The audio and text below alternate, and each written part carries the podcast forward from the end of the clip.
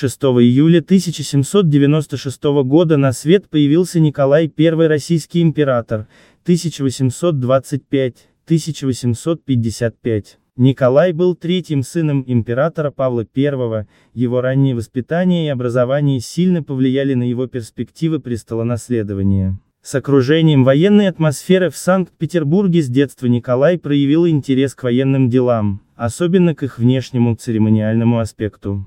Политические убеждения Николая были ярко консервативными и антилиберальными. В 1817 году Николай вступил в брак с принцессой из Пруссии, которая после перехода в православие приняла имя Александра Федоровна. В следующем году у них родился первый сын Александр, будущий император Александр II. В 1819 году император Александр сообщил Николаю и его жене, что великий князь Константин Павлович, официальный наследник престола, намеревается отказаться от своего права, и следующим в очереди станет Николай. Это сообщение потрясло Николая, он не чувствовал себя готовым взять на себя бремя государственного управления. Неожиданная смерть Александра I привела к сложной и двусмысленной ситуации в династии. В день присяги Николая, 26 декабря 1825 года, произошло восстание декабристов. Судьба Николая была под угрозой, но он смог подавить восстание, проявив решительность и беспощадность в критический момент.